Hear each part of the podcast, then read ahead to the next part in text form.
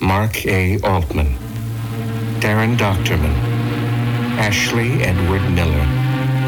Three fans who became professionals and then became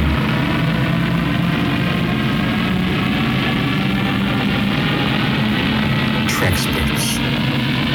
Inglorious Trexperts. Listen wherever you find podcasts or go to TrexpertsPlus.com. Hey, this is Mark A. Altman, one of the co-hosts of Inglorious Trexperts. And if you're a Trek fan, you owe it to yourself to pick up the 50-year mission, the complete, uncensored oral history of Star Trek. It's available wherever you buy books, digital or audio. And speaking of books, check out my new book about the making of John Wick. They shouldn't have killed his dog. Also available wherever you buy your books. You see a pattern happening here? Well, what are you waiting for? Get on it. Hey, this is Mark Altman of Inglorious Trexperts in the 430 movie. And if you're a fan of our podcast, you don't want to miss Deck 78, available now by subscribing at TrexpertsPlus.com. This is a bonus podcast full of great discussions about popular culture, film, and television. This episode features an exclusive freewheeling conversation about Battlestar Galactica 1978. By your command, here's a sneak peek. Let's do it. Okay, ready, yes. ready for the holiday special? Here we go. 10 best Galactica characters, starting with 10. Beryllium Noman at 10. okay, number nine. Number Oh nine. God. Come on, who's Uh, number n- nine? Number nine is Cyrus Bellaby. No, she's not in the top 10. Come sure on. he is. No, you know Lloyd Bochner from the Eastern Alliance. No, I hate I hate the Art freaking Bochner Eastern from the Alliance. Eastern Alliance. stupidest thing Comma, ever. I'm Okay. your white knight. Okay, come on, number nine. okay, It's it's it's, it's it's it's Green Bean, Yeah. Ed Begley Jr. Oh my Lieutenant god! Green yeah, Bean. as uh, what was his name? Come on, Green, Green green, bean. green bean. Green Bean. Yeah, Green Green Bean. Bean. Mm-hmm. Okay, number eight. Sheba. No, Sarah Rush, the, the Rigel. She's the one who goes launch all Vipers. Okay, we're gonna get to Sheba, right? Okay. So, okay, number seven. number seven is the Chief Ovion. It can't be the singers. It's love, love. No, love, they're love. higher up. Okay. Well, because we're getting now we're getting because you got to have countably in the top five. Yeah. You got to have Adama, Don't You tell me who we gotta have. Cain. Starbuck, Sheba, Yeah. right? What about Yeah. Serena? What about Serena? Oh, Serena. Ooh la yeah. la. And Apollo. You got to have Jane maybe? Seymour. Apollo, Yeah. maybe. Eh, I guess. Starbuck, uh, Imperious Leader, Yeah. CORA, the computer. Baltar. Oh yeah. How can you, you got a Baltar? Baltar. Right? You gotta have Baltar? Baltar. Oh my God, this got to be a holiday Well, special. We need more Commander time. Wait, wait, wait, wait, wait. You guys, you've listed all of these names, and I haven't heard Janeway past Yeah, any of that's the right. What's going on here? You're funny. What about the daggit? You got to have the daggit. No, you don't. Muffy. No, you don't. No, you don't. You got to have Commander Cain. And you, Oh yeah, you you got to gotta have, Commander, Cain. and you don't have to have Boxey.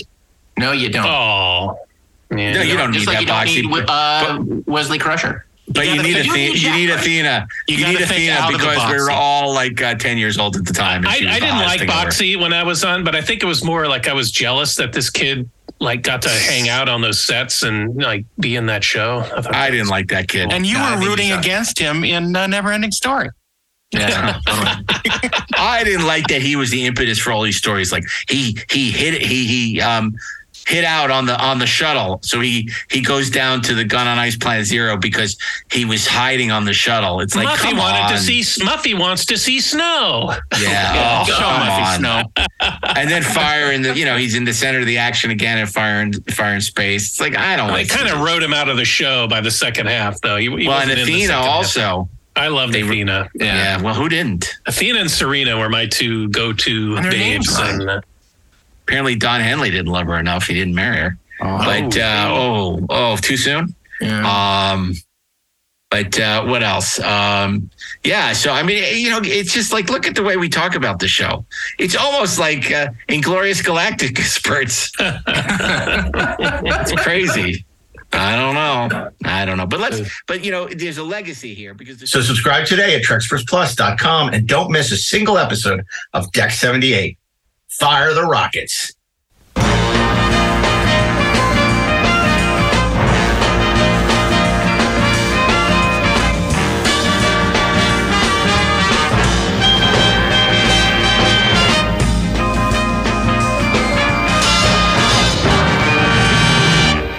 Hey, this is Mark A. Altman, and this is an all new episode of the 430 movie. Welcome to Prince of Tide Week, the films of Denzel Washington. And once again, we have all your favorite 430 movie hosts ready to curate the perfect week of classic Denzel Washington movies. On Monday, it's Steve Melching. Ooh, I'm feeling like a ton of butterflies. On Tuesday, Daren R. Dochterman. The R is for rewind. Robin Hood, Prince of Tides. On Wednesday, it's Ashley What? Edward Miller. Let's pretend I remember the speech about Lipizzaner Stallion- Stallions. Oh, very good. Thank you. Oh, I was hoping you'd do the Plymouth Rock speech. In any case. uh, and on Thursday, it's me, Mark A. Altman, and welcome to another week of the 430 movie. As we uh, record this, it's the day after the uh, the Oscars. Um, wondering if you guys had any thoughts about what transpired last night at the. Uh, it's not the Kodak Theater anymore, is it? What- I don't even know what it's called. What is it Is it now? the GAF It's the theater? Polaroid what, what the heck is it? GAF. the Polaroid there. That's really funny. The Fiji, Fuji. The Fuji Theater. Fujifilm. It's the TikTok theater, is what it is. Yeah, probably, probably, probably, probably. Any Uh, any thoughts? Yeah, I got a I got a couple of thoughts. I mean, look, number one, um, I I think that uh, it's it's nice to see like there was such a, a lovely collection of people who won awards that it there was something about it that I think was sort of communally celebratory for everybody who loves movies, and I think for that reason alone, I think that um, everything everywhere will be remembered fondly because it's not like it, it, it- the winner wasn't something where people are like, I have no idea what that movie was or why I should go see it, but it sounds depressing. Uh, it's it's not like that. It's a genre film. It's original. It's interesting. It's cool. Um, so that's all great. The thing that ticked me off was Puss in Boots 2 getting absolutely robbed, mugged, Aw, got the crap Ashley. kicked out of it, and robbed. Yeah, I was thinking more about actually the ceremony. I have to say, I was really pleasantly surprised. It's been a long time since I've enjoyed and uh, and and and watched uh, an Oscars where I wasn't cringing the whole time. And I think overall, I thought Jimmy Kimmel did a great job, and the speeches for the most part were um, just not laundry lists of uh, agents at CAA or Endeavor. I, I, I it was really a lot of it was a lot of fun. It was a lot of heart to it. It was it was a fun evening, or you know, it better was, than last year. No, that's Well, true. anything would be better than the last couple of years. I think just by comparison, it's a huge improvement. Well, he did high five a bear, so that was awesome. A cocaine bear. A cocaine. bear. yeah, the whole thing just had a nice vibe to it, and uh, yeah, it, it it was blessedly uh, not completely devoid, but uh, there there wasn't a lot of a lot of nonsense in it. There was I a think lot it's of, a it's a good way to close out the Oscars and never have them again. Agreed. well, it, it was nice to see. Uh, it was nice to see. Um, you know, all these comebacks, uh, the comeback stories, and you know the amount of uh, uh, of true um, delight that so many people. I mean, and seeing you know short round in Indy at the end. That was amazing. Uh, yeah, That, Yeah. uh, was just that, fantastic. Learning that broke me. Short rounds uh, entertainment lawyer is Chunk. yeah. Yeah. I mean, I, I'm and I'm thrilled to know that all the Goonies called him, which is great. But I just have to know: Did Thanos call him? Right? It's like where was Josh Oh, Brolin. right, right, right. Josh Brolin, right. That's right. It, So Josh Brolin today- isn't Thanos. Josh Brolin is the driver of Thanos. That's right. So today we're talking about the films of one of uh, a, a true living legend, one of the great treasures of cinema, uh, Denzel Washington, a phenomenal, phenomenal actor.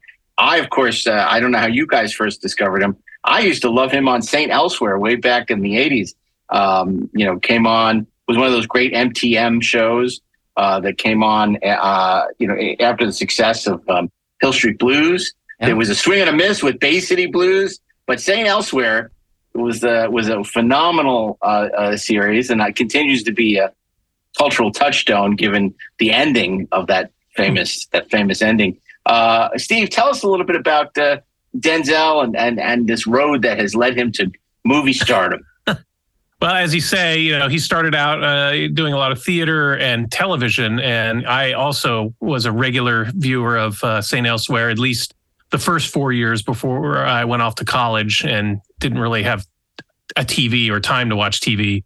But uh, yeah, it was a staple. It was the 10 o'clock. It was NBC, part of the the early early days of the must see TV Thursday night lineup on NBC, and I definitely re- remember him from that. And uh, from that, he segued into films, and uh, you know, don't want to Perhaps a we'll bunch talk of about titles. some of those this week. Yeah, exactly. we, we might just talk about a couple of them, but he uh, his star se- seemed to ascend uh, pretty quickly in the in the in the second half of the '80s uh, on film with a number of particularly notable performances. And you know, as his career continued, he's you know he's he's a true movie star. We I think during Tom Cruise week we talked about you know uh, you know how many movie stars are still around these days, and I think Denzel certainly qualifies. Uh, he's someone who's done a a range of really interesting work and played a lot of you know powerful characters and and uh, you know he's a he's a class act and he's someone who's won two Oscars and been nominated for eight more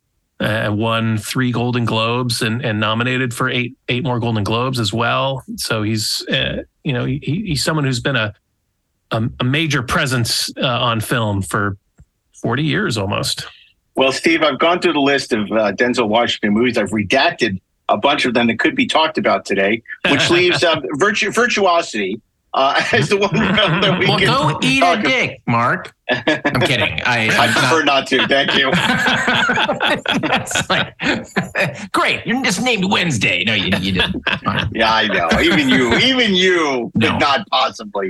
Um, I have to although I, find. I would have to find some virtue in virtuosity. I was on the set of that though, as a journalist. Don't Yeah, way back don't when. be too proud of that technological terror. When, when, Daren, when did you first uh, discover uh, Denzel Washington? Well, I, I'm I'm not going to say it until we come up to the Yeah. uh, to the film. ah, ah, But uh, let's just say that you know throughout his career, he's always been uh, consistent, consistently good, uh, solid performer, and uh, even in his uh, his off screen life, he's uh, he's uh, always been regarded as a uh, as a solid uh, player, uh, meaning a a performer, and uh, you know he's. Uh, he may have uh, gotten into a little trouble with uh, monetary things, but uh, you know who doesn't? uh, it's uh, it's just one of those things of uh, living in the big city. But uh, I think that uh, he is vastly regarded as a uh, a quality performer and a quality uh, person to work with. And uh, you know, obviously, we're limited in terms of what we can say about Denzel, Ashley, because uh, any of these movies other than Virtuosity could show up this week. So um, we're going to instead talk about his son, the great John David Washington. Um, any thoughts about him? Because man, what a stellar career he has had uh, in, in the few years that he's been acting. Totally. I mean, he was the, the you know he was terrific in in Tenet, except you couldn't hear any of his lines. Um, no, I, I no look, I. uh, it- How can we even begin? It's so funny because it's like, how do we start talking about Denzel without talking about his movies?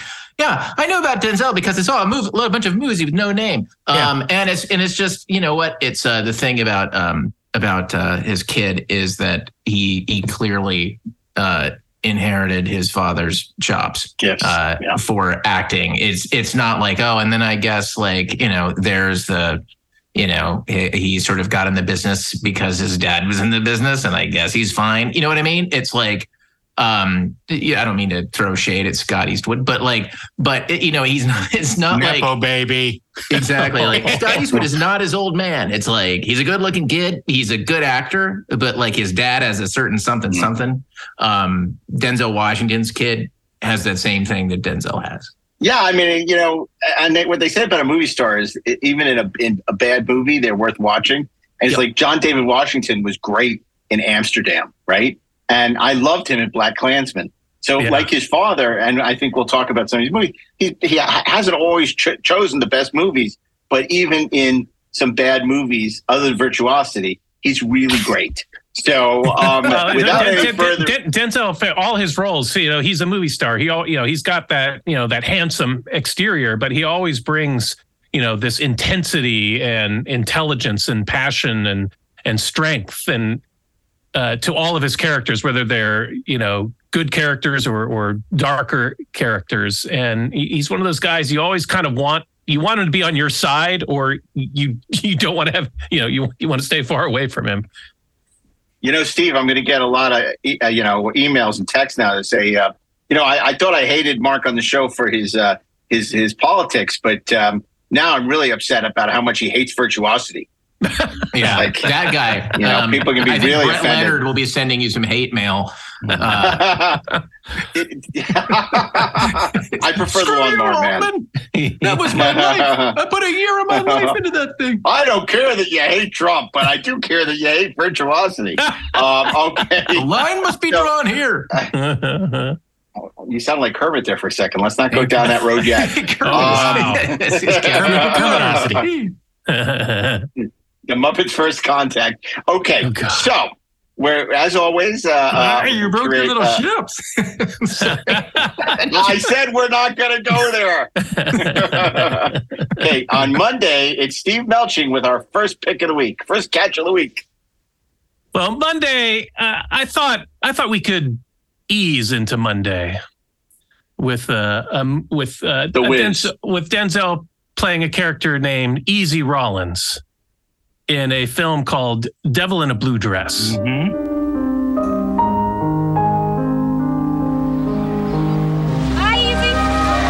For Ezekiel Rollins, LA was a world of sunshine and shadows, Hey, easy. How you doing, baby? Junior, take easy on upstairs. black and white, We got no work here. Sorry, fella. My name's not fella. My name is Ezekiel Rollins. So here you need a job. What kind of work you do? I'm just looking for somebody. Daphne Monet. Fiance of Todd Carter. She's been gone two weeks. See, Daphne has a predilection for the company of Negroes. he thought he knew how to play the game. Any of y'all seen a white girl by the name of Dahlia, Delia, or something like that. Her name is Daphne. You can't get none of that tonight. You know her? Until he stepped into a world Why don't you tell me about your friend Daphne? Colored woman ain't good enough for you no more, Hines. where there are no rules. Why are you arresting me? What time did you leave Coretta James' house this morning? What is going on? She's not going to be waking up, Ezekiel. He's looking for a woman no one wants found. Was there anyone with you, a young lady named Daphne Monet, perhaps? The incumbent mayor, the chief of police, close personal friends of mine. Then they can help us find her. No, they can't. and getting in deeper than he ever expected. This is Daphne Monet. You're looking for me. I don't know if I should think of you as a friend or as a private dick. Surrounded by lies, You can trust me, Mr. Rollins. I am the next mayor, and luckily for you, a friend of the Negro. seduced by power, Unless I give the cops a killer by tomorrow morning, I'm going to jail. Easy Rollins is searching Not very smart talking about Mr. Carter's business. There's too much going on for me to give a damn about what you think is smart. for the truth. Who killed her? I don't know. Don't lie to me! Start up my car, keep it hot, I'm coming out fast. Let's go! Get her. No, don't shoot him. We going to the police. Yeah, why don't you scream, huh? From the Academy Award winning producers of Philadelphia and The Silence of the Lambs, Academy Award winner Denzel Washington, Devil in a Blue Dress, a Carl Franklin film. Which uh, is a terrific film from 1995, uh, direct, written and directed by Carl Franklin, who had previously done uh, another movie that I picked uh, on the show, uh, One False Move, another great neo noir, but has uh, perhaps been become better known as a TV director for things like Rome and Mindhunter, The Pacific, House of Cards. Is based on the first novel in a series of Easy Rollins novels by Walter Mosley. Um, I think there are 15 books in the series, and Devil in the Blue Dress is uh, is the first one. Uh, the it was photographed immaculately by Tak Fujimoto, who is just a legendary cinematographer who did Silence of the Lambs and The Sixth Sense and Badlands and Ferris Bueller's Day Off. Uh, music by Elmer Bernstein. uh, produced by Jonathan Demme and Gary Goetzman and uh, Jesse Beaton. And this incredible, you know, production, beautiful production design by uh, Gary Frutkoff, who also did a bunch of Soderbergh movies like Out of Sight, The Limey, and King of the Hill. And uh, you know, this is a star turn for Denzel Washington playing Easy Rollins, who was a uh, a worker in in Los Angeles, 1948, uh, at a uh, an aircraft, uh, uh, some kind of a, an aviation company, who's who's uh, fired, and finds himself getting hired by a a kind of a a shady private investigator played by Tom Sizemore, who we lost very recently, sadly passed away uh, and uh, he's hired to to go into the parts of Los Angeles where uh, you know a white man might not be welcome.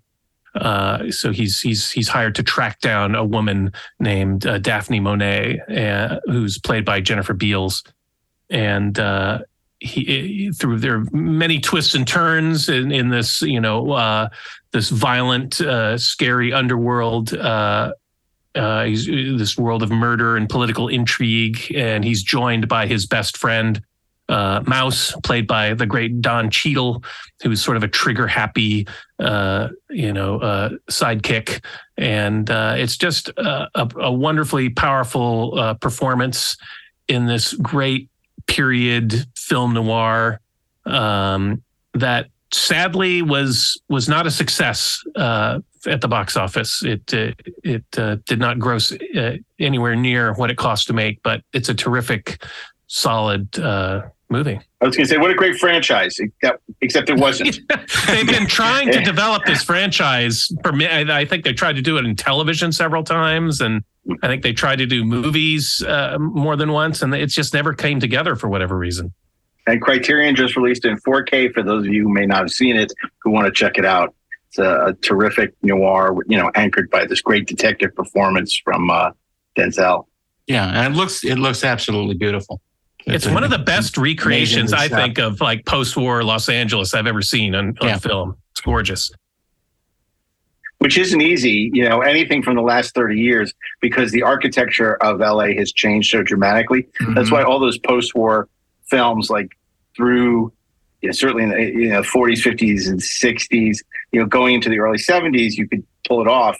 But it, it, as you get into the 80s and 90s, and then, or then you get something like Gangster Squad, which uses all the CGI, which is terrible, you know, as opposed to actually finding architecture that looks like, um, you know, the three buildings that are still standing that still look like uh, uh, 40s LA. They and did a great job. Edison and on, only one film was able to recreate Toontown uh, accurately. they, they, found some great neighborhoods that really look like those, you know, post-war, uh, you know, developments. And I know they filmed a lot at, uh, or they filmed some at the old Ambassador Hotel, mm-hmm. Uh, which is now gone, sadly. Gone. Uh, nope, I still have asbestos from shooting Hotel. there in my lungs. Let me tell you, I, I spent a couple of weeks shooting there and it was absolutely a gift. I mean, I was so yeah. excited. I would wander off and through the hallways and just history, watch, you know, history and go, you know, to the famous kitchen where Robert Kennedy was shot, mm-hmm. went up to the uh, Sammy Davis Jr. Yeah. suite, which was like dilapidated. And then, of course, stepped onto the stage of the Coconut Grove. Yes. Uh, I don't remember what I sang, but it was pretty. I sang to the ghosts. It was probably Copacabana. Yeah, probably, probably those, uh, the tunnels out to the uh, the uh, the bungalows. The pool the bungalows. The mm-hmm. Well, and Marilyn then there was Monroe. the famous tunnel that they took. Uh, yeah, got Marilyn Monroe in and out of the hotel, and um, there was also um, that great uh, lobby area where uh, Benjamin Braddock checked into yes. the hotel uh, in The Graduate. I mean, are you here was, for an affair, sir? we we spent about uh, five months there in the bungalows working on Guilty by Suspicion back in Ooh. 1990, um, and that was a lot of fun. And I got to uh, explore a little bit uh, of the uh, of the hotel, and uh, they were shooting uh, a section of the Doors there at the time, mm. and that was interesting. I, I love that play. I mean, it was like preserved in amber, and then about I, 10, 15 years ago, they finally tore it down and built a, a school, a massive school there, which obviously is a good thing. But and they kept the Coconut Grove, I think, as the school auditorium. Uh, but um, yeah, I, I, definitely think I took years off my life filming there because clearly there was, I mean, there were some rooms you weren't supposed to go into because they were so asbestos laden. Um, yeah, like room 237. yeah. yeah. Yeah. Yeah. Yeah. But, so that's but great Denzel, pick. but Denzel Washington shines uh, in this movie Yes. as the star of this movie. And if you haven't seen it, um, it's Which really worth seeking out. It's a really solidly made, uh, twisty uh, film noir, and Denzel, you know, gives a, a you know a, a wonderful performance. Well, actually, you can get the new Criterion 4K Yeah, Damn for right. your screening room. That's right. Yeah, absolutely. Okay, that brings us to Tuesday and Daren Dochterman. I am going to a film that not many people know about, not certainly not many people remember. Uh, but it's a it's a solid movie. The casting is a little odd, but um, it is uh, 1996's uh, Courage Under Fire. Patella, find me a target. I think I got one, sir.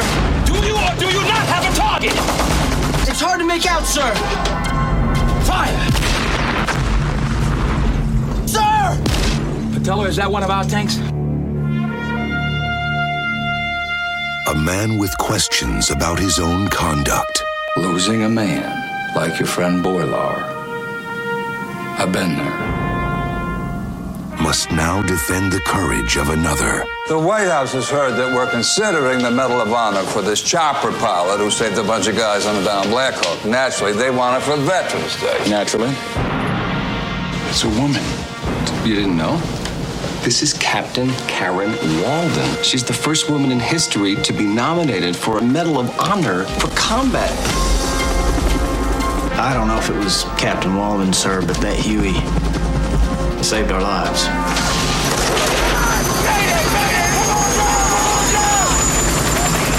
What happened out there, Sergeant? You don't want to know what happened out there, sir. Yes, I do. What happened next isn't important. It's what happened that night. We stay with Rady. I wouldn't risk your life. I won't risk his. She sure as hell saved the lives of those guys on the Black Hawk. The captain was, was hurt pretty bad. Look, I didn't want her out there in the first place. In his search for answers, What is it? Tell me, son. Fire. The only thing more powerful than the facts he might find No surrender. is the truth he can't escape. He was like a brother to me.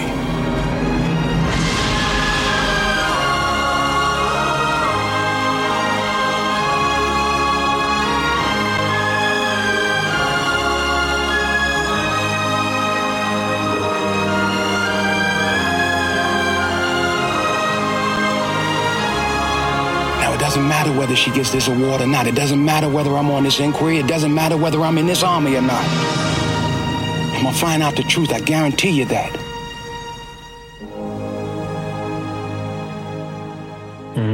uh, directed by directed by Ed Zwick, and uh, uh, visual effects storyboards by uh, Daren Dochterman. Um, Yeah. okay, I know him.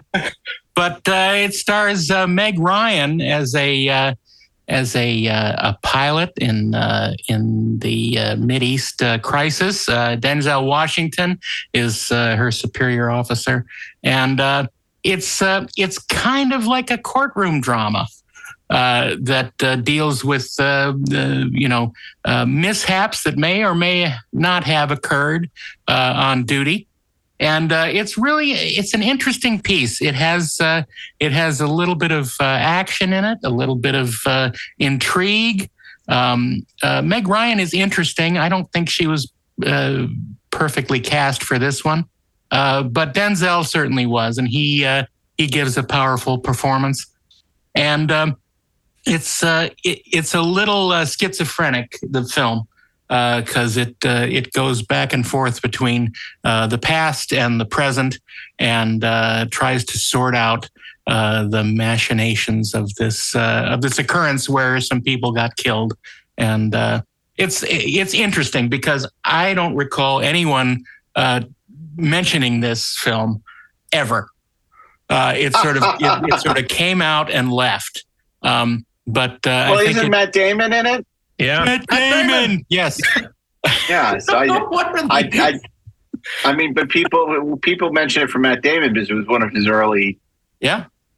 Yeah. And uh, uh, Michael Moriarty, Lou Diamond Phillips, uh, Scott, Glenn. Scott Glenn. Yeah. Um, it's uh, yeah. It, it's a it's a very uh, even Sean Astin.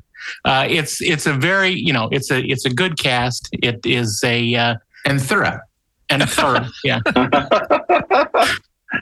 Uh, You know where uh, uh, you know, Sean given- Astin showed a lot of courage under fire on the way to Mount Doom. Well, that's true. That is that is absolutely true. But uh, you know, this finds out why the Eagles didn't show up earlier. That's right. Where Eagles Uh, didn't dare. That's right. What I remember most about this movie um, is the uh, is the tank battle. Yeah. Now, and it's really super cool. Although the reality, you know, of of of that of you know of any you know armored engagement in the uh, in the Gulf War uh, was, was something like the Philadelphia Eagles playing a Pop Warner team, just yeah, you know, an unholy massacre. Uh, but uh, but it was super cool. Like I remember the scope of that and just sort of how it captured that like really really well. Well, Um, thanks. Yeah, you're welcome. I was basically so great job, drawing tanks for a long time. But Damn uh, right. No, so that was awesome, dude. Uh, hats off. well, uh, my my my small contribution, but uh, it it uh, it's it's really well done and uh, some uh, invisible visual effects which are uh, fascinating. Great. I wasn't expecting that, but uh, you picked some Denzel Washington movies before. I'm not going to mention what they are. Yeah. so this is an interesting I- pick from you. I've I found it difficult not to re-select the ones that I uh, I love because I love them. We'll we'll Yeah. find out about them later, I'm sure. Yeah, no, I, I remember seeing this movie when it came out and and really enjoying it. I I honestly it, I haven't seen it since it came out, and I, Yeah. I don't remember much of it, but uh, I, I remember it being a solid. I mean, Ed Zwick is a solid director. He always does good work. Absolutely. Fantastic. Okay, well that uh, that's Tuesday. Courage Under Fire. On Wednesday, Ashley, tell us what we'll be watching. So indulge me a moment as I uh, kind of We lay always out. We do. always do. Yeah. Ah. What my uh, what my pick is kind of by analogy. This is what I always think about when I think about this particular movie. Uh, there is an old Warner Brothers cartoon called Feed the Kitty. Yep. and it is about a bulldog named Mark Anthony. Now, Mark. Anthony is this big, like slobbery bulldog, and he doesn't like put up with cats. But his problem is that his owner comes home one day with a kitten named Pussyfoot. And Mark Anthony has to be responsible for Pussyfoot. And Mark Anthony does not like Pussyfoot very much, very standoffish with Pussyfoot. And Pussyfoot totally mm-hmm. takes advantage of Mark Anthony. Like climbs up on his back, he's clawing, she's kind of like getting in there and all that kind of stuff. And finally, Mark Anthony kind of falls for the kitty. But then something terrible happens. Mark Anthony believes that he has accidentally baked Pussyfoot in the oven into a cookie. Sadly, he takes the cookie out of the oven, he puts it on his back, and he's walking around and he's kind of crying. And the owner comes home and he realizes that he didn't actually bake the kitten at all, that Pussyfoot is okay. And he's so happy. And then he's like, oh, he's kind of like trying to be standoffish again, like he doesn't really care, He doesn't want anybody to see that he's vulnerable. And um, oddly enough, in my pick, uh, one of the actors in my pick is Marc Anthony. Uh, and I am, I know that's the strangest connection, but that's not the connection. The real connection is the relationship between Mark Anthony, the big bulldog, and that tiny little kitten. Well, Uh, hooray for the bulldog.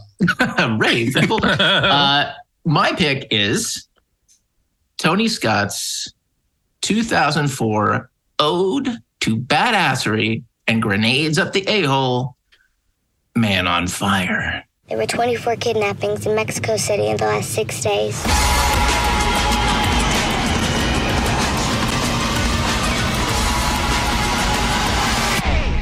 Have you protected a lot of children before, Mr. Creasy? I don't know. Bodyguards got to be close to people. You know, I'm no good at that. Be the silent type. People are going to appreciate that. 16 years of military experience, extensive counterterrorism work. What happened to your hand? It's birth defect. No, it's not. No more questions. That's it. Period. You hear me?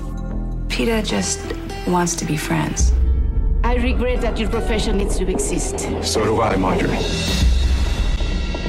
He's like a bear. Yeah? Big sad bear. Good things happen too, Creasy. Yeah? Like what?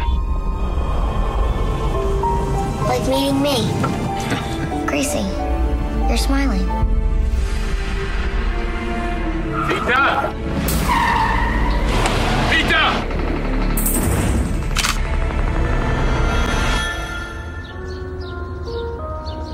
Run!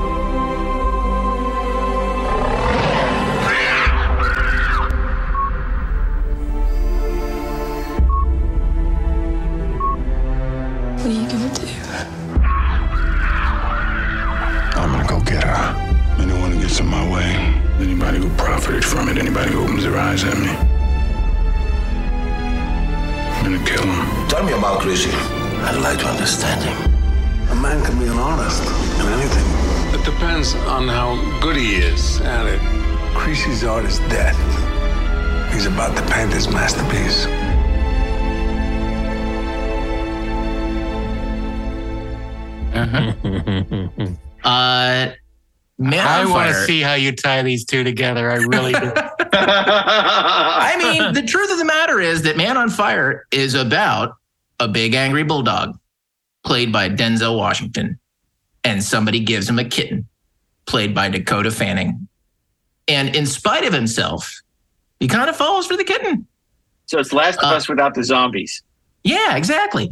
Um, he it's uh, Mandalorian without the spaceships. That's right. It's the it's the dessert topping without the floor. Wait, what? Um, yeah, he uh he kind of falls for this kid, like in a, in a great way. Like she helps him to get past uh, a lot of crap that's sort of lurking in his psyche. I mean, this guy is basically a professional killer. Um, he is he is not a nice person, and uh, his lack of niceness essentially lands him with a very difficult job. He's basically a pistolero who is protecting this girl uh, for her very powerful uh, father. And uh, his whole job is to keep her from getting hurt, from getting kidnapped, from any of that crap. And of course, one day the worst happens uh, and he fails. And it's an amazing sequence where the girl is taken. Uh, and uh, it's what Denzel Washington later called like it's like he was working with nine camera Tony. They literally like he had like he's in Mexico City. They have him on a turntable. They're turning him. He's got like nine cameras on him to kind of get his perspective as he's looking around for this girl, and he can't see her anywhere. Now, the the critical response to Man on Fire originally was like I think it wound up with something like a 38, 39 percent of Rotten Tomatoes, which is Uh, and you know, the critics were like, "Oh, you know, it's a really like." Great, like sort of first part, but then after the girl goes, like it turns really violent and kind of a, no idiots. Like the entire point of what makes this movie just, you know, uh, slappingly awesome is the violence that ensues because everything that this man had been holding back comes out. And he just like, he before Taken was taken, okay? Except it's Yeah. Denzel and he's in Mexico City and he's playing for keeps. Um, and it's, you know, got like a, a relationship at the heart of it that you already sort of root for, that you understand because Denzel Washington is so great, because Dakota Fanning is so great, because Tony Scott is so great, demonstrating that when Tony Scott really wants to bring dramatic chops to something, he's a lot more than the guy, you know, who does, you know, kind of the fun stuff. You know, that he's got like a real sense of how to deal with actors, how to really create a scene, but then channels that into just this very straight ahead bull in a china shop. Mark Anthony, the bulldog in a china shop, uh, with Denzel Washington, leading to one of my very favorite moments when uh, Denzel jams a grenade up somebody's ass and pulls the pin and walks away. I mean, that, my friend, is an angry man. That is an angry, angry man. And it's uh, you know, it's not the kind of thing. I mean, look, you never expect anybody, you know, to jam a grenade up somebody's ass. It's just you just don't expect it. But it is, you know, a bit um, it is coloring outside the lines. It's a little over the top there. It's a little over the top, but in the most amazing way. If you're going to go over the top, go over the top with a grenade and an ass. That's all I'm saying. Uh, anyway, I love Man on Fire. Um, it was exactly the movie I needed to see at the moment that I went to see it. Um, and it's just, it's, it's not really like anything else that uh, that Denzel did, unless you count the Equalizer. But frankly, the Equalizer is sort of the Melba Toast version of like Man on Fire. So uh, Dakota Fanning is supposed to be the cookie puss in this. Uh, yeah, scenario? she's yeah, she's um, she's pussyfoot. She's pussyfoot the cookie kitty. Now, uh, this movie really works because you know, as as as big a badass as Denzel is, like his persona as an actor, like you know, informs I think you as an audience member. Like you just know he's got this decency at the core of mm-hmm. him that you trust that he'll do the right thing and and have the strength to to save this girl. You think he will, you just don't Yeah. know when. Yeah, That's right. You hope he will too, because you like her. You legitimately, Right. she's not like one of those annoying kids in a movie. You know what I mean? And like, she's not just the MacGuffin. Like you not are. Boxey. Yeah, exactly. It's like the box. You're like, oh, come on, guys. Like, there's Cylons, there's other stuff. You'll find other kids. Like, but with this, it's everything. You know what it also is? It's not just um Taken. It's a little bit John Wick, right? Yeah. Except she's the dog, which is weird. Mhm. Keep coming back to dogs, but it is. You know, and it's also that sort of on-screen persona thing that Steve was talking about. It's somebody that you're like, wow, you're charismatic. I like you. You're nice. You're cool. I would invite you to my house for dinner. Oh, look, you're killing a whole lot of people, yet somehow I'm totally behind you. Did you mention it was written by Brian Helgeland, who's uh, you know a terrific screenwriter? So, I mean, it's just a, it's a. I, I really enjoy. This is another one that I I don't think I've seen since it came out, but I really liked it when it came out, and now I kind of want to watch it again. By the way, no lube on that grenade. You're you're obsessed. I, I need you to sit down and think about what you've done. Without the grenade, It's a grenadal fixation. clearly, Just- clearly. Okay, well, that, another great Yeah, pick grenadal, uh, for ret- grenadal retentive. oh, jeez. Which, of course, brings us to Thursday, and I think you all know what my pick is. It is Brett Leonard's sci-fi classic Virtuosity. Oh, that was your clever strategy for claiming it ahead of time. well, that actually would be a good misdirect. Like if I didn't want you guys to pick it for Monday Uh-huh. to Wednesday, Yeah, like, it would I'll be just like if anyone wanted to pick it. Now, save, it, save it for Russell Crowe week. yeah, right. Or Yeah, Brett exactly. week. well, it's interesting. This is a tough, uh, you know, this is a tough one because, um, uh, you know, what's interesting is is Denzel, like a lot of the great iconic actors, you know, had um, these great partnerships with directors. You know, John Wayne had this great partnership with John Ford, and uh, you know, Cary Grant had a, a great, you know, partnership with like Howard Hawks, and just so many of these these um, you know, iconic actors who would just work, you know, again and again with these legendary, you know, directors. You know, we, we've seen it again, Martin Scorsese and, and Leonardo DiCaprio. So um, it's amazing because Denzel had a bunch of these, and so uh, you know, it's interesting because of course you mentioned Tony Scott, Man on Fire. Uh, he did a bunch of pictures with Tony Scott. Some of them phenomenal, some of them not. Right? Uh, some of them are not so phenomenal. Um, I've picked Crimson Tide many times on the show. Um, so I'm not going to pick it today, not because it's not amazing, because it is, not because it didn't inspire the season of Picard, because it did, but um, it is. Uh, it's just I think we picked it for. Did we pick it for Sub Week, Under the Sea Week? I know we picked it for uh, six uh, best Star Trek movies that aren't Star Trek movies. Yeah. Um, You know, so I know we, we Crimson Week And uh, yeah, Tide. yeah, yeah, and, and Tide. Tide. Yeah, yeah, yeah, exactly. So, so I'm, I'm as much as I'd love to, you know, I think anytime we can sing the praises of Crimson Tide, which is a movie from the '90s, which now isn't as well known or as well known as it should be, and part of that is because the uh, Blu-ray is awful. It's an old master. There's no 4K. You know, it's there's Should not be a a really great Crimson Ray. version. You know, I, I Yeah. hate to I hate to say it, but we have not picked Crimson Tide. Well, What? that's good information for Is that right? Yeah, I just uh, just Wow. uh, re- reviewing the uh, the master list and uh, Always I- the I- bridesmaid. Some kind of mistake. Never the I- tie. I, That- I, that I is so- specifically remember us. Well, I know we picked it for on on the other that other podcast, Inglorious Treksperts, for Star Trek Oh, that's movies that are in Star Trek. so Maybe maybe that's the that was where we picked. yeah. Yeah, it was not That's an under the sea. We gotta we gotta keep track of our damn podcasts here. Yeah. we do. yeah, this is this is what you get for missing staff meetings. Um, you know, obviously, I kind of thought that Daren was going to repeat himself uh, with the, one of the great of, of two Ed Zwick collaborations. Yeah, I I, Um, I thought about it. Yeah, well, and that picture was Glory. Uh, that Glory, you picked yeah. many, and it's a, an amazing film. Denzel Washington won Best Supporting Actor for that film. Um, he also collaborated with uh, Ed Zwick on a less well-known movie, um, The Siege, Mhm. which Yeah. um, uh, came out uh, uh, right before 9-11.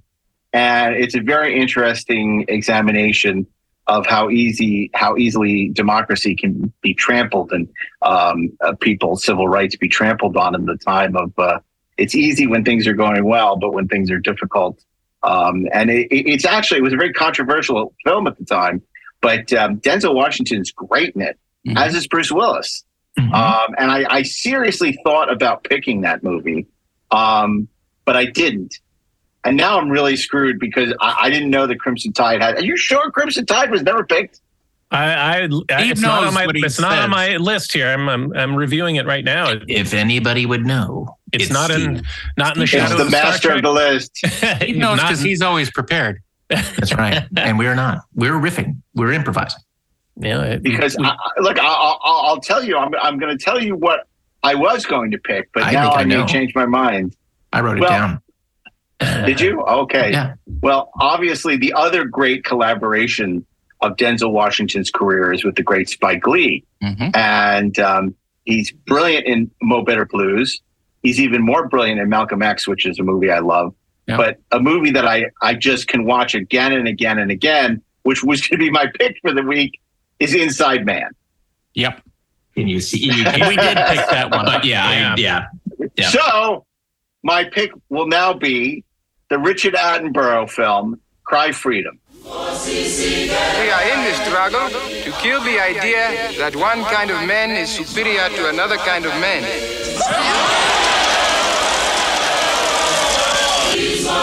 We're just as weak and human as you are. We're gonna catch you red-handed one day. Then we'll see how human you are. You see, in a war, people take great risks as a part of life. Well, we're at war. Steve Biko is one of the few people who can still save South Africa. In a country where order is maintained by force, this country has a special kind of problem. And by lies. I'm talking about police firing on unarmed people. One man would have the courage to speak out against oppression. If you're afraid of ideas, you better quit now. And one man would have the courage to call him friend. I don't understand why he's banned. You need a black leader you can talk to. Our movement seeks to avoid violence. This is an illegal gathering. But your own words call for direct confrontation. For you and I are now in confrontation, but I see no violence. everywhere. They think they do. My police are investigating it. Your police are the ones who did it. You're a bit of poison, Biko. And I'm going to see you put away. Say your name. Bantu Stephen Biko. You, Donald Woods, are declared a banned person. What do you mean we got to leave? You're going to rip the kids from their schools, their grandparents, their whole life? How could they do this to her? Ach, we're not really the monsters we're sometimes made out to be. You can beat me or jail me or even kill me. But I am not going to be what you want me to be. What do you want to do? Except what this government's doing is going to go on doing? Now, from Academy Award winner Richard Attenborough, the director of Gandhi, comes the true story of the friendship that shook South Africa and awakened the world. Cry Freedom, starring Kevin Kline, Penelope Wilton, and Denzel Washington as Stephen Biko. oh, okay. In which Denzel Washington. Now it's a flawed movie. It's not a perfect movie, but Denzel in the first hour of the movie playing um, uh, Stephen Biko is unbelievable. This is right in his Saint Elsewhere. He just come off of Saint Elsewhere. It's, it's the late '80s, um, and obviously um, this is the time of the divestment movement. Uh, uh, you know, with apartheid in South Africa, and uh, this is it's an incredible film. I think the reason that it got hit so bad was because after they finished telling Stephen Biko's story, it then becomes the story of uh, Kevin Kline, I believe, you know, who's the white reporter who, who, you know, the white savior, which is, uh, you know, as, as the kids call it, somewhat problematic these days. But um, Denzel Washington's performance is so sensational. It's such a tour de force as Stephen Biko in Cry Freedom. This is uh, the Richard Attenborough who directed Gandhi. And Cry Freedom, I, I prefer to Gandhi in many, many ways, um, although I don't prefer it to The Great Escape, which he did not direct, but starred as Triple X. Uh, so my pick, my, my, my, my I don't think he was triple X. I think he was just X. Triple X is X, another yeah. movie. the whole mother. I thought, well, we do uh, not suitable for work week. That that will be uh, that'll be it. Um, okay, so my pick is uh, Richard Attenborough's "Cry Freedom," starring Denzel Washington as Stephen Biko. Yeah, no, I remember seeing this movie uh, at USC. Uh, they brought it in for 460 466 class, and I was had been familiar with Denzel from St. Elsewhere, of course, and he just, you know, he just he's magnetic, you know, on the big screen, and it was a wonderful performance. He was nominated for an Oscar, uh, Best Supporting Actor, for that performance, um, and uh, and for the. I guess he was, and and uh, some some other awards, but it was nominated for best supporting actor for that. And yeah, I, I remember that movie making a big impression in 1987 when it came out. It's terrific. A lot of people feel that they discovered him with Glory, but um, Yeah. I think for a lot of us, we, really discovered him in Cry Freedom, and it's like, oh my God, this guy is really good. Wait a second, Yeah. he was on Saint Elsewhere, you know? It's like, yeah, Uh, and uh, and and then you know, then Glory just is, is is obviously sensational, and it's it's no wonder that Daren picked it previously. Um, you know, it's a tough movie to watch, but it's a it's a great movie. Um, so that's my my pick for Thursday, which brings us to Friday. So many great other choices so many uh, for Friday. Although, I mean, we should talk about them all, but I'm not going to lie. I mean, it's kind of a layup. like, since Yeah. we never picked Crimson Tide, this is probably the time. But, let's, but he's got such a filmography. So, you know, let's Tina, not get tell us why what Ashley's saying may not be true. Yeah. Prove me well, wrong. I mean, uh, you know, he's got a there's a deep bench here. I mean, there's a lot of iconic films and performances to to you know to to consider for that for that Friday slot. I I, I am leaning towards Crimson Tide because it's such a wonderful entertainment. Yeah. And we haven't picked it before, but there's some solid films to One discuss. one we definitely haven't picked before is uh, from 2001, and it's from the uh, it's from the person who brought us uh, the wordsmith and cartoon boy. Oh God! It's uh, remember the Antoine Fuqua, and it's Training Day, Yes. which is a a pretty powerful movie. Uh, you know, wanna it's, uh, it, it's sort of like a, a buddy cop film from hell. And uh, With a man you don't want as your buddy. yeah, exactly. Or Uh, as a cop.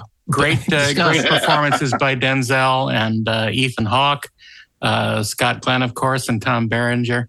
Um, it's uh, it's really well done. It's you know gritty, uh, gritty driving around the streets of uh, of L.A. and it's uh, it's it's pretty powerful. Uh, and Mhm. Denzel uh, does some things that you uh, didn't think he would do.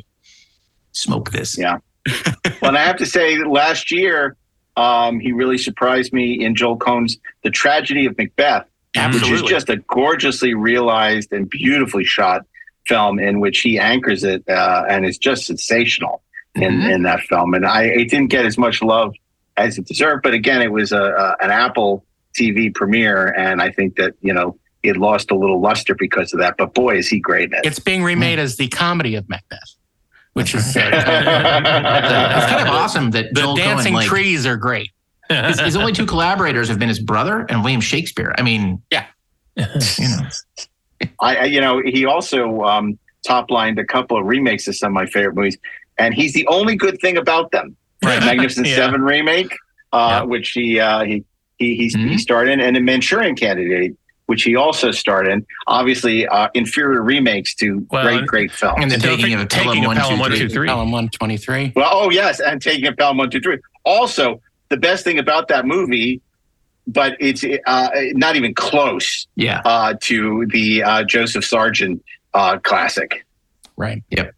In spite Uh, of Tony I mean, There's also Remember the Titans, which is Mhm. Yep. actually He's actually a quite great good. for uh, you know sports sports movie. You know, I haven't seen Remember the Titans. My son keeps asking me to watch it because he says it's Ah. great, and Yeah, I've heard great right. things about it, and I really need to watch it. So that is a, a blind, the blind side in my uh, movie going. As opposed Um, to uh, as opposed to Remember the Titan A, which is on uh, Picard this season. That's right. um, you Not know, the Titan also we S. talked a lot There about so many Titans To- before. We talked a lot about Tony Scott, but he worked with his brother Ridley, and I love American Gangster, uh, where he plays uh, Frank Black. Uh, that deals with the numbers racket, and then later on, of course, the drug trade in Harlem, in New York. Uh, and I think uh, people have the same problem they have with a lot of Ridley stuff. It's like it's so beautifully shot and so beautifully composed that you know some of the grit of that story gets lost. But boy, is Denzel Washington great in it, and it's a great looking movie, as are all Ridley Scott's films. Yeah. Yep.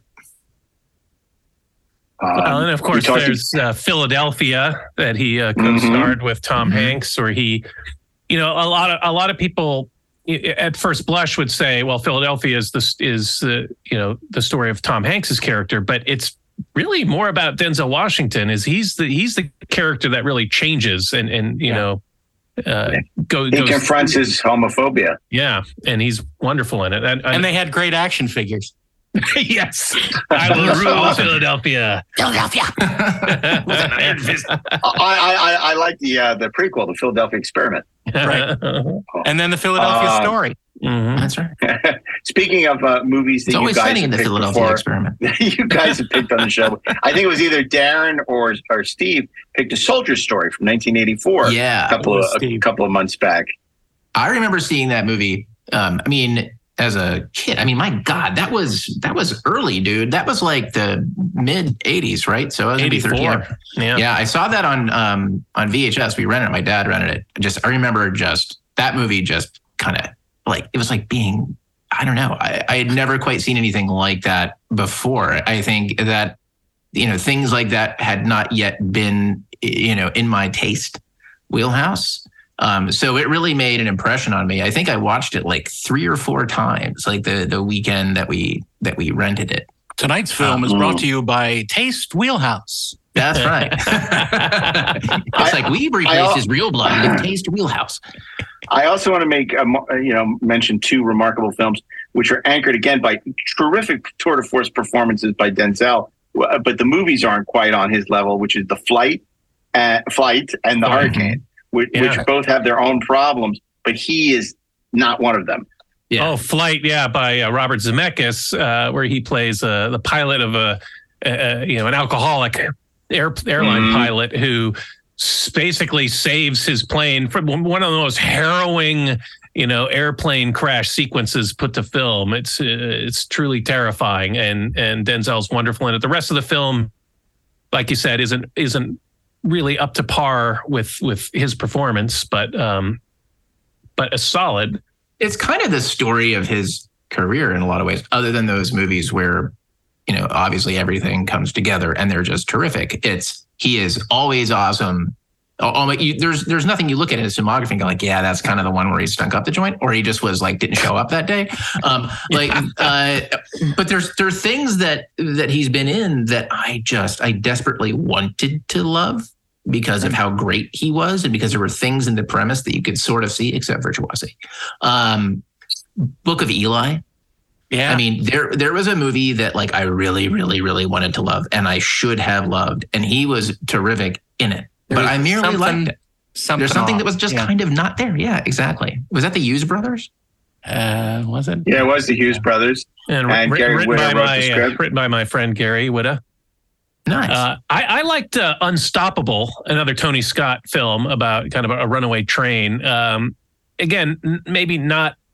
It's a good B movie, you know, and there's Yeah. nothing wrong with a good with a good B movie. Mhm. And, and Denzel anchors that film. He's terrific in it, but but more of a more of an action film with uh, Chris Pine. Yeah, yeah, and then of course there's the Equalizer, which is I think the uh, you know his his most like straight down the middle commercial Yeah. kind of film. I, I it's it's not bad, um, but it's not great either. It's just like it- it's exactly what it needs to be. It's um it's engineered to be uh, a box office success. You know, a potential franchise movie for a guy who'd never done any sequels before. Um, it, it, it, it- it's just um, it gets the job done, but nothing more than that. Yeah, exactly. It just it's it is fine. It's like you fine. almost forget that it happened. But it did well enough that there were there was an equalizer too that you did forget happened. you forget it like Exactly. so hard that you're surprised when you find out that he's doing the Equalizer three, and you kind of hope he's teaming up with Queen Latifah to fight Edward Woodward. But then you realize that Woodward is dead. But then you're like, what if he comes back as a Force ghost? I mean, there's so many possibilities for these films. You I, I don't keep know. I keep thinking of uh, of uh, misquoting Citizen Kane again and saying, uh, "Mommy, is Crimson Tide Friday yet?" well, okay. Before we go Well, there, I just want don't, don't don't forget Roman J. um, Do you ever see Roman J. Israel Roman J. Esquire with Israel, uh, uh, Dan Gilroy? Uh, No, I saw I saw Colin Roman J. Palestine. but I saw Wiley Coyote, super genius. He never Um, studied law. I I mean, I, I I remember when it came out and twelve people saw it. I guess you're two of them. Yeah, no, it was it was a good movie. Colin Farrell was in it. Yeah, it's a s- solid movie. What what isn't Colin Farrell in? That's the question. we should do Colin Farrell week, and it could be a month of movies. It'd be great. um, you know, I, I want to circle back to a movie I mentioned earlier, Inside Man, which I think Yeah, we love did pick Inside for Man. like Heist Week or something.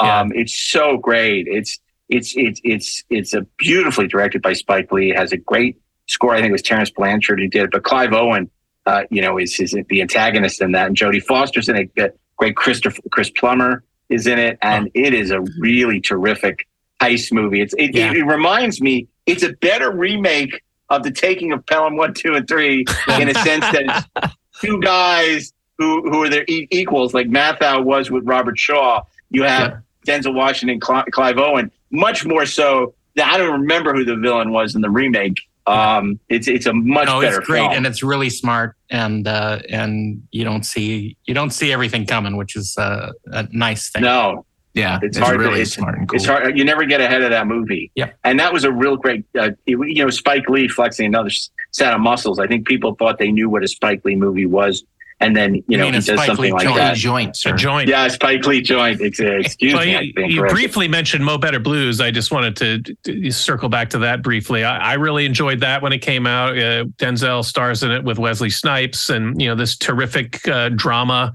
taking place in the jazz world, and uh, very stylish. And that's a movie I just got uh, Mhm. recently on Criterion uh, Blu-ray that I've been been Mm. to to queue up. But you know, Steve, you know what's mo better? Crimson Tide. Yeah, Yeah.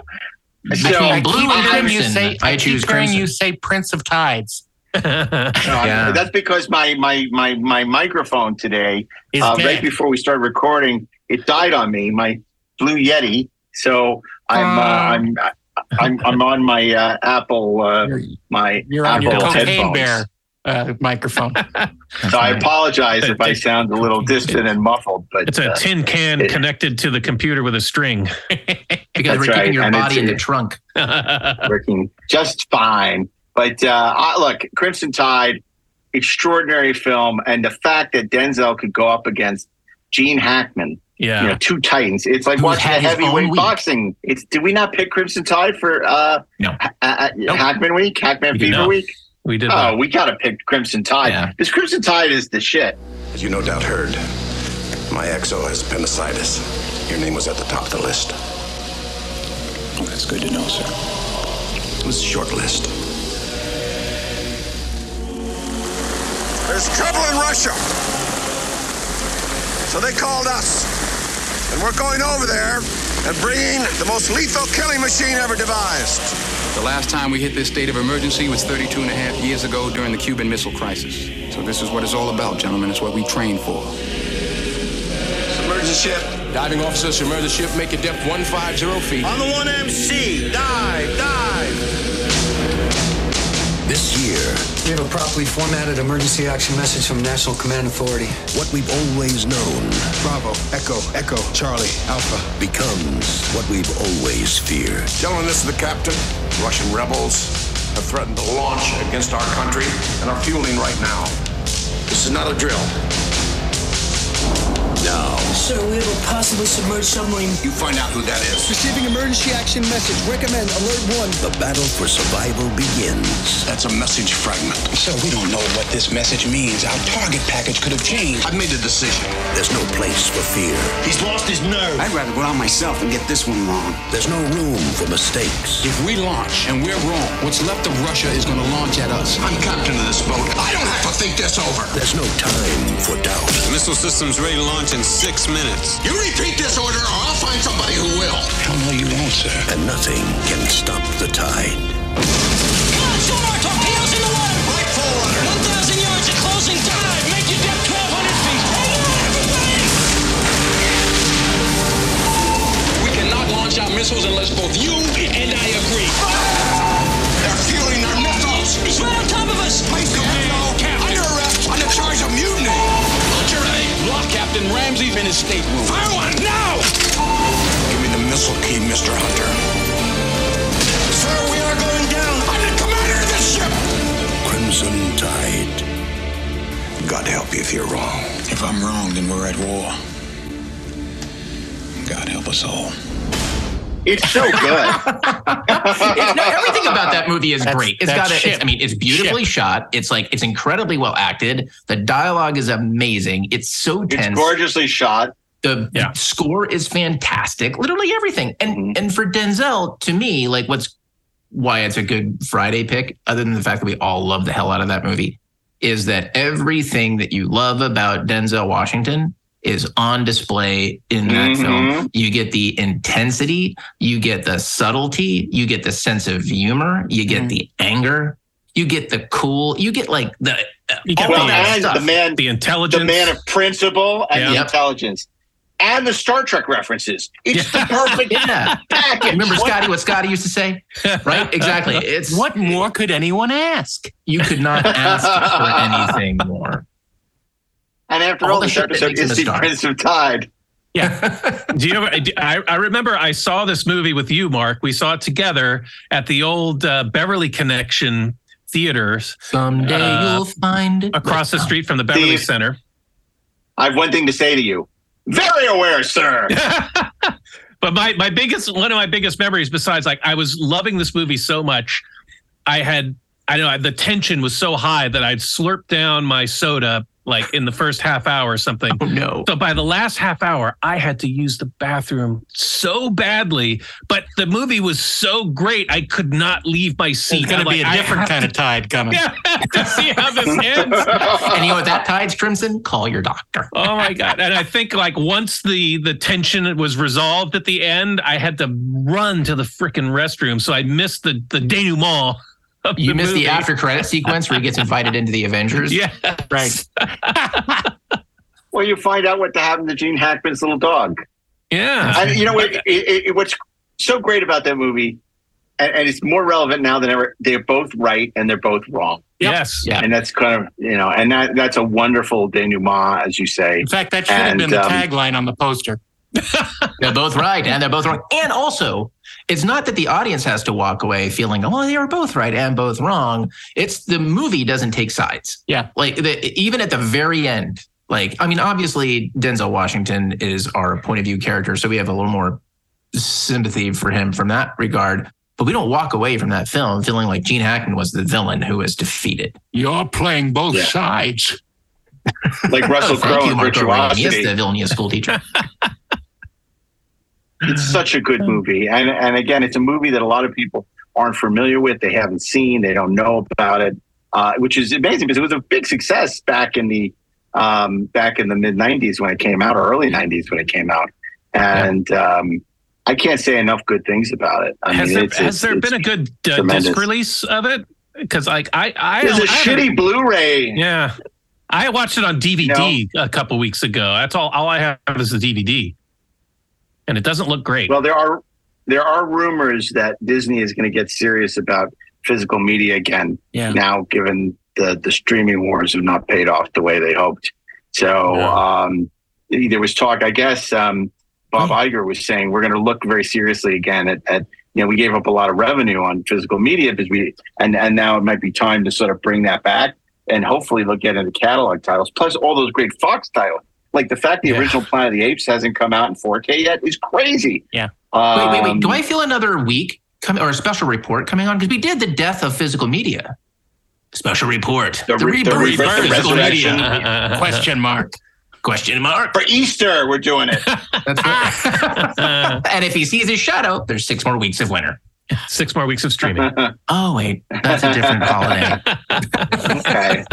Well, what a great week! What a what a great week! I mean, I, plus we could have done a whole second week of Denzel movies. I mean, whenever we do these actor weeks, you know, uh, uh, there's just such a, a, a plethora of great choices. A and plethora. I, I mean, this you can't go wrong with any of these movies we mentioned, other than Virtuosity. So um, I, we're all agreed it's it's going to be Crimson Tide on Friday. Yeah. The tide is high. And we're rolling on. what was the tagline for that? You remember Crimson Tide? What was it? It was terrible. It was like the tide is is what was it? The tide is something. I'm gonna look. Yeah, anybody remember? No. They call Alabama the Crimson Tide. Call me Go Deep in the Bama. Blues. Here, let's see. Uh, Crimson Tide tagline. Let's see if we. People at home are like, "What? What are you well, this, doing? I don't think this was. I don't think this was it. It says on the brink of nuclear war, two men clash over the fate of the world. No, no that can't be it. That's No, not that's it. a terrible tagline. In space, In- no one can hear Oh, you. here it is. Danger Are runs deep. Danger That's runs what- deep. That's right. Oh boy. Oh my God. I hope that guy was pretty- fired.